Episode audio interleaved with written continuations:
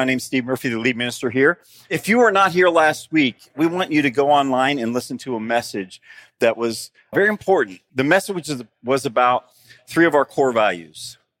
The first one is grace, and we lead with that intentionally. The second core value was truth. And that's also very, very important. And we can easily get either of those out of balance as followers of Jesus. Sometimes we lean too much toward the grace side. Sometimes we lean toward much, too much toward the truth side. And we need to keep those in balance. And the only way to keep them in balance is to use the word of God, to be connected with him and to pray and to allow the Holy Spirit to help us keep them in balance. So again, if you didn't hear that message, we really encourage you to go and check that out. I want to do a quick quiz as we jump into our new series this week. We're going to start off with this quiz. You're going to fill in the missing element, okay? So, thinking of baseball positions first base, second base, third base, shortstop, left field, center field, right field, pitcher. What's missing? Catcher. All right. Uh, think about the days of the week Sunday, Monday, Tuesday, Thursday, Friday, Saturday. What's missing is Wednesday. All right. And uh, think of some vital organs. This is not all of them, but some of the vital organs in your in your body are like your liver, your lungs, your stomach, your pancreas. What's missing? Your heart. Well, at Discover, I don't know that it's been completely missing by any means, but we have not emphasized an element of following Jesus, an element of discipleship that really we need to make sure we, we do. It's part of the whole picture of being a follower of Jesus. And what's interesting is this topic has 2,350 references in the Bible. 2,350 references in the Bible. So ladies are going to unroll a piece of paper that lists these 2,350 references. This is not the verses printed out. This is just a reference to them, and they're in two columns on the piece of paper. So that is a lot of references. This is a topic Jesus talked about more than any other. And the reason Jesus talked about this topic was because he understands how important it is for us to have this right. The reason to have this right is because, as with anything else, when we live within God's design, it's a blessing. When we live outside of God's design, it's a burden. So this is to help us to be free from burdens. This is to help us have blessing in our lives, to live within God's design. And the topic, as some of you I'm sure by now have figured out, is the one that we love to talk about and we love to hear about the most. It's finances, right? It's financial wisdom. You, if you can read, you probably figured it out, right? So, uh, it's, it's a really important topic. And here's why. Because again, living outside of God's plan brings us stress and burden, and it affects us. It affects our relationships. If you live like many of the people in the United States, this is what's going on. 60% of people spend more than they earn. 60% have less than $1,000 in savings. 38% live paycheck to paycheck. 33% only pay the monthly minimums on their credit cards. 25% of people don't pay their bills on time. 21% don't have any retirement savings at all. And 95% don't give at what the Bible would kind of have as a, a general baseline of generosity. And I know for a lot of people, there's this student loan debt. It's like this massive thing that's out there, right? So there is a lot of weight on us financially. And there has to be something better than what we've been doing individually as a nation. And there is. There is. There is a plan that works for everyone. And it's a plan to bring freedom and hope. And it's God's plan. And it's available to everyone. God has written the greatest financial plan ever. And it's available to everybody.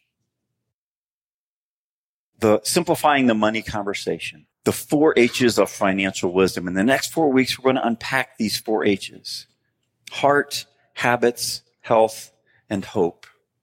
Now, let me say to you, this is not so we can raise funds as a church. I know that's what you think. Oh, they're talking about finances. They're wanting money. Well, every ministry needs money. This is about being whole as people, as followers of Jesus. This is about being able to be unburdened from something that weighs so many people down. In the intro to the book, it says, What if it was possible to understand financial issues without having to know about spreadsheets and retirement plans? Would you feel relief? Yes, I would. As you think about your money, do you want to be able to successfully face financial challenges and meet financial goals? Ultimately, I want you to handle money from a confident place and empowered by financial wisdom. So that's how the book starts. It's about freedom and confidence. You see, if you live God's way, then you can spend less than you earn.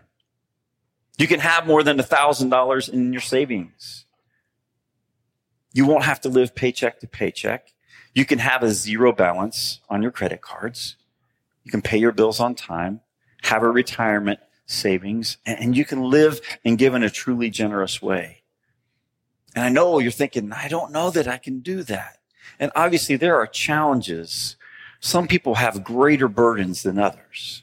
But these principles are there for our lives to help us to be free. And the reality is, not in every situation, not in every case, but most of the time, if we're struggling, it's for this reason. It's not a money issue. Most of the time, when you get right down to it, it's not a money issue. It's a stewardship issue it's a heart issue. It's a discipleship issue. Discipleship. Now we throw that word around. What does that mean? What is discipleship? Well, discipleship is following Jesus as a disciple. Well, what's a disciple? well, here at Discover, we use Matthew 4:19 to describe what a disciple is. It's based on a verse that Jesus said, "Come, follow me, and I will make you fish for people." And that has three parts to it. Follow me is, is an intellectual decision we make with our head and we say, yes, Jesus, I will follow you. Our whole life is involved in that. But we have to decide. So we represent that with the word head. And then he said, I will make you. You used to be a fisherman. You used to do this. I want to change your heart. So that's the second part is to be changed by Jesus. That's our hearts. And then the last part is to live on mission with Jesus. Our hands, our gifts, our talents, our resources. We use those to serve, to help others in need, to share the good news of Jesus. So it's head, heart, and hands. And when you think about discipleship, when you think about the money part of that, it really comes down, a lot of it is to the heart. That's why the, the first thing that the book talks about in the four H's is a heart. How are you aligned with God's heart? And Jesus completely understands this. Jesus knows that our hearts are completely tied up in our lives. I mean, things just come out of them. That's where we are. And so Jesus says in a great passage, it's great to go back and get context for this, to read it. Um, it's in what's commonly called the Sermon on the Mount. It's the longest discourse that we have of Jesus teaching. And in this, he says in Matthew chapter 6, starting in verse 19, don't store up for yourselves treasures on earth where moth and rust destroy and where thieves break in and steal. But store up for yourselves treasures in heaven where neither moth nor rust destroys, and where thieves don't break in and steal. For where your treasure is, there your heart will be also.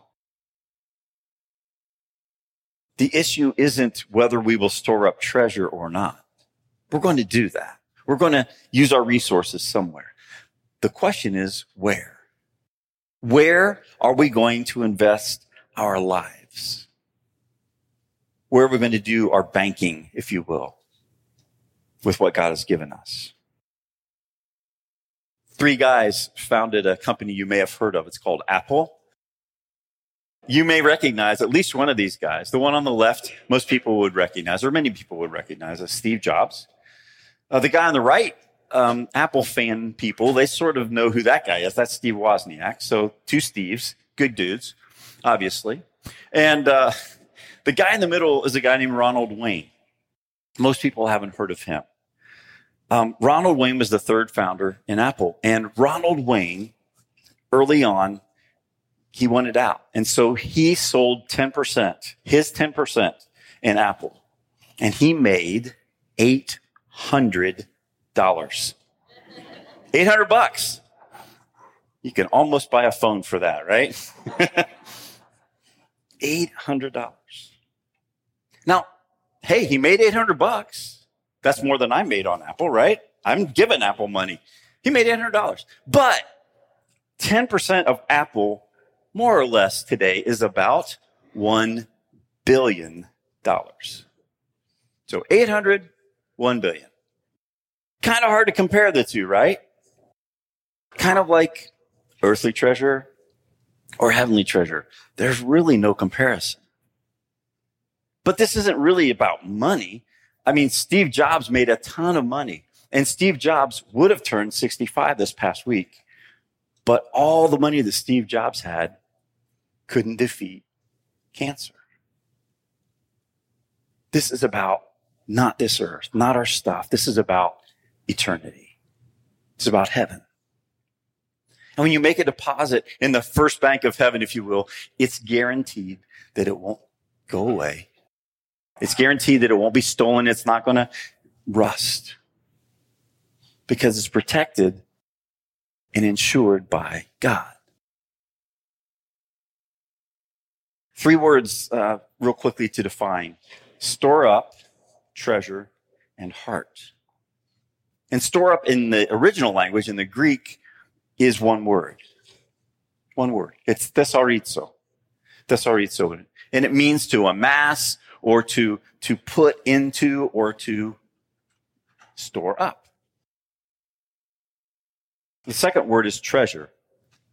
And that's the Greek word, thesauros. Wait, that sounds like the first word. It does. It also sounds like the word thesaurus, right? The word thesaurus is a treasury, a treasure of words. By the way, side note, what is another word for thesaurus? That was funny. Okay. But really, if you take that, then thesaurizo and thesaurus, you could translate this as don't treasure up for yourselves treasures on earth, but treasure up for yourselves treasure in heaven. That's really how it reads in the original language. Heart. Heart, then as now, wasn't specifically obviously referring to the organ that pumps your blood. It's talking about a center place in your life. A deep place. Things like the will, our minds, our character, our personality, these are all things that are connected to this idea of heart. So Jesus said, where your treasure is, your heart will be there as well. You see, your heart and your treasure are always connected. They're always connected, and Jesus knew that.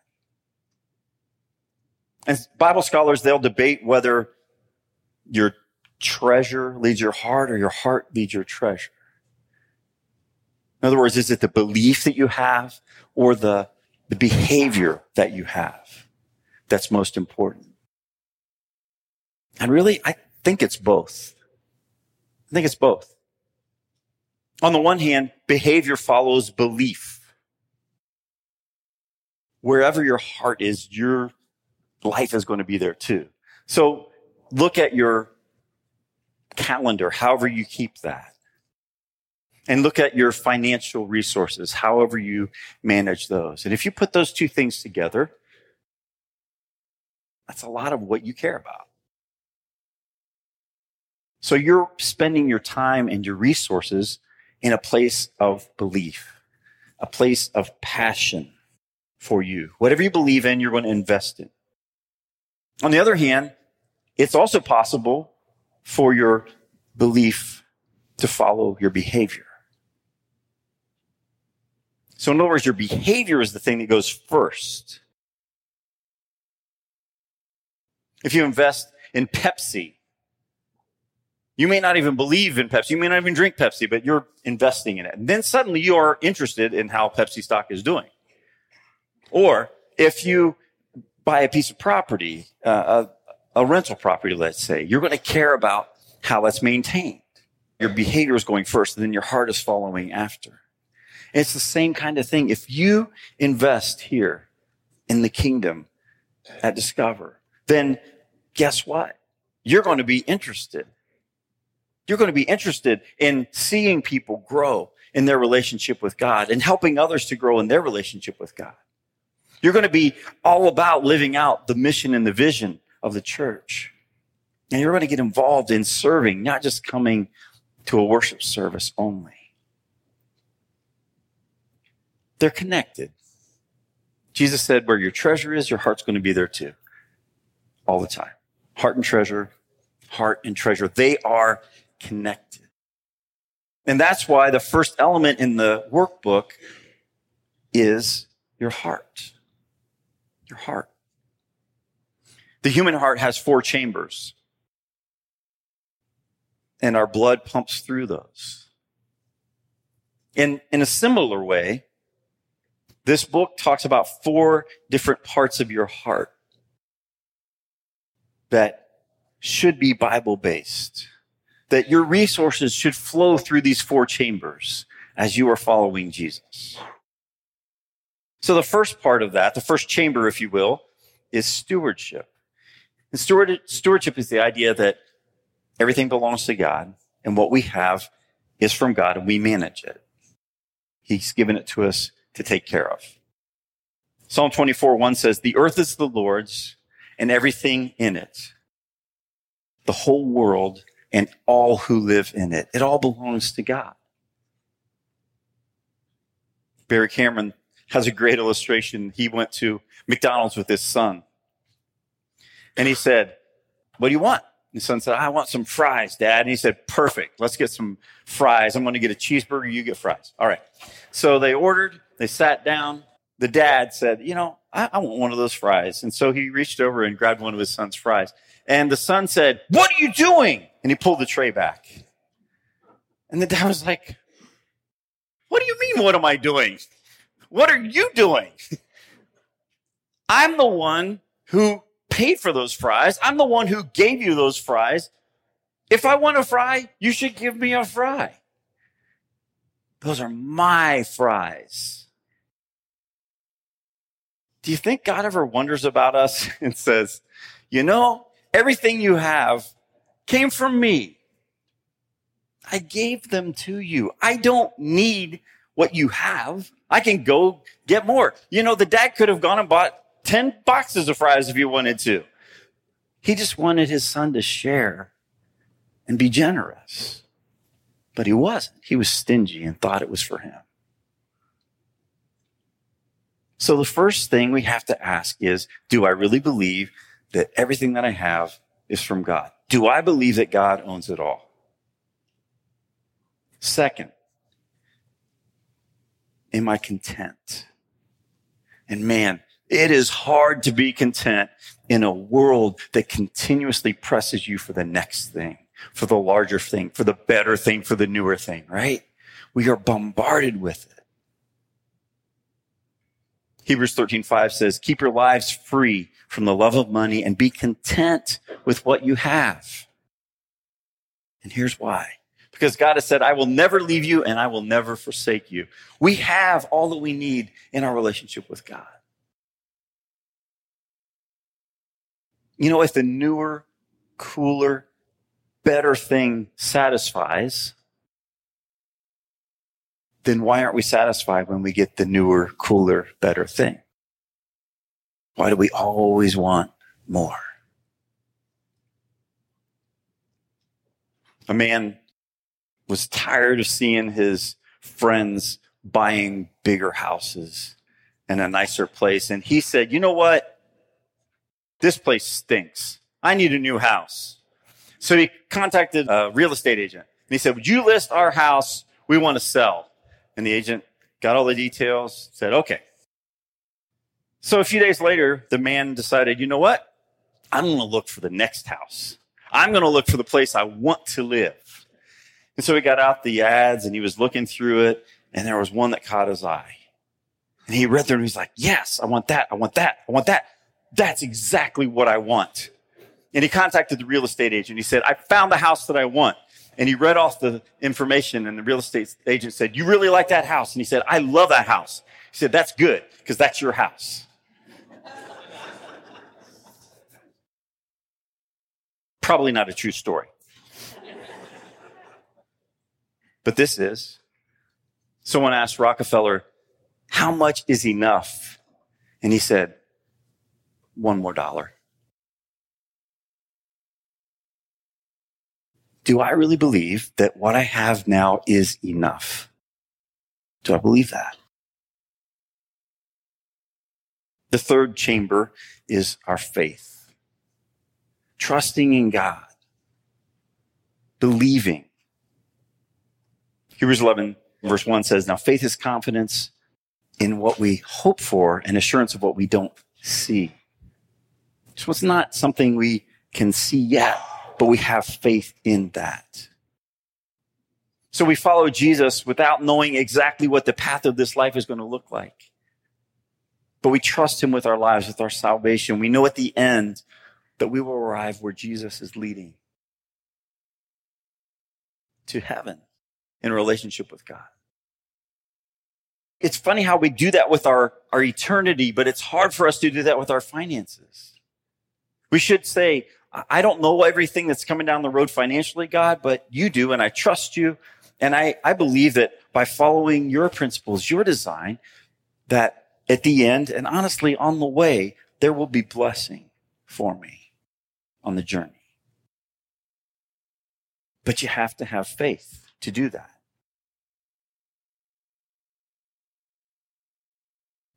You know, when you're sick, a lot of us will go to a doctor we really don't know very well. And the doctor will write out a prescription that we honestly can't even read. We'll take it to a pharmacist we've probably never met we'll get a prescription, we'll get the drug back that we don't really understand. And what do we do? We put it in our mouth. Now that's pretty amazing when you think about it. That's faith in a system, isn't it? I just trust all of these things are going to be correct and they're for my good. We do that with people we don't even know. But we know God we, we love God and God loves us and God knows us. And we can trust that God has this plan in place that is for our good. So we have to ask, do my finances demonstrate true faith? Am I behaving? Am I living out my faith without being able to yet see those results, trusting in God? So stewardship, contentment, faith, and then last is wisdom. We need wisdom. Some young people provided wisdom that was maybe beyond their years. Randy, who was nine, said, Stay away from prunes. Good idea, Randy. Eileen, who was eight, said, Never try to baptize a cat.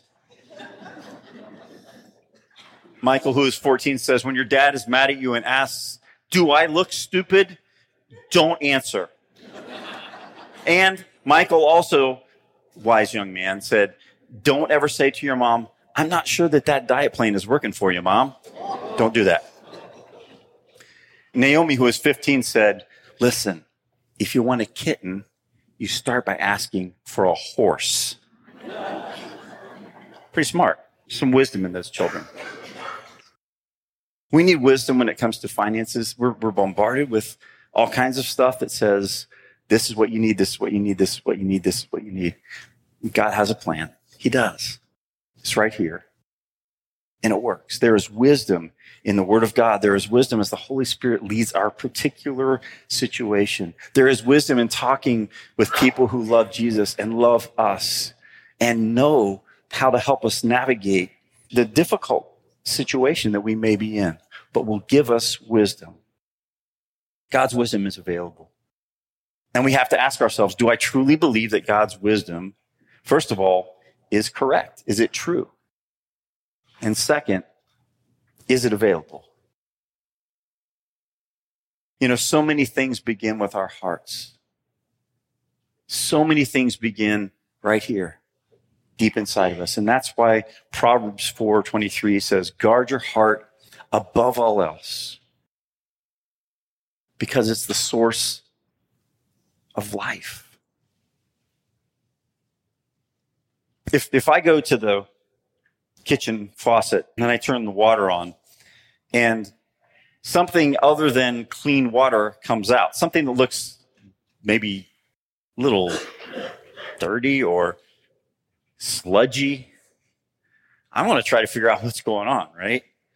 So I just, I figure out, is this the faucet itself?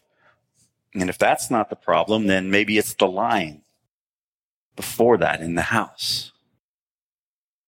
If that's not it, they, they come in, they say, no, it's not your house lines. Then you got to go further upstream, get closer, figure out somewhere there's a problem. So they check the main line then that comes from the reservoir. And maybe that tank is the problem, but no, all that's clean. So then you go all the way back to the treatment plant to the very source. Or if you have a well, you know, you do that same thing. What's the problem?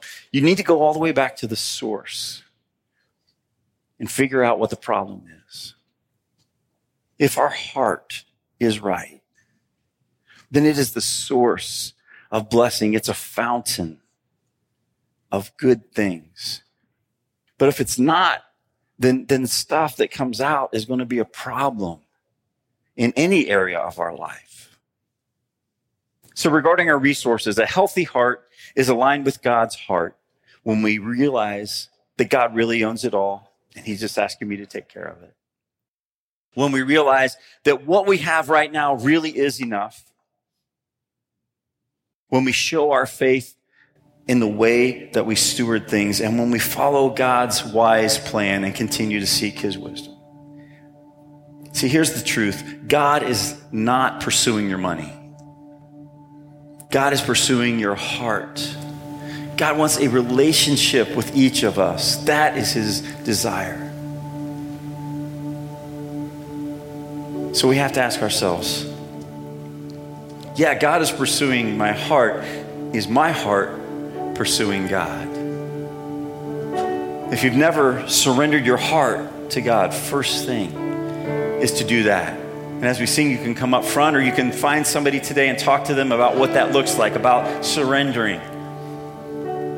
And if you have surrendered and trusted God with your salvation, with your eternity, look and say, God, is my heart pursuing your heart with your wisdom, with your plan regarding every aspect of my life, including my finances? Let's stand and sing.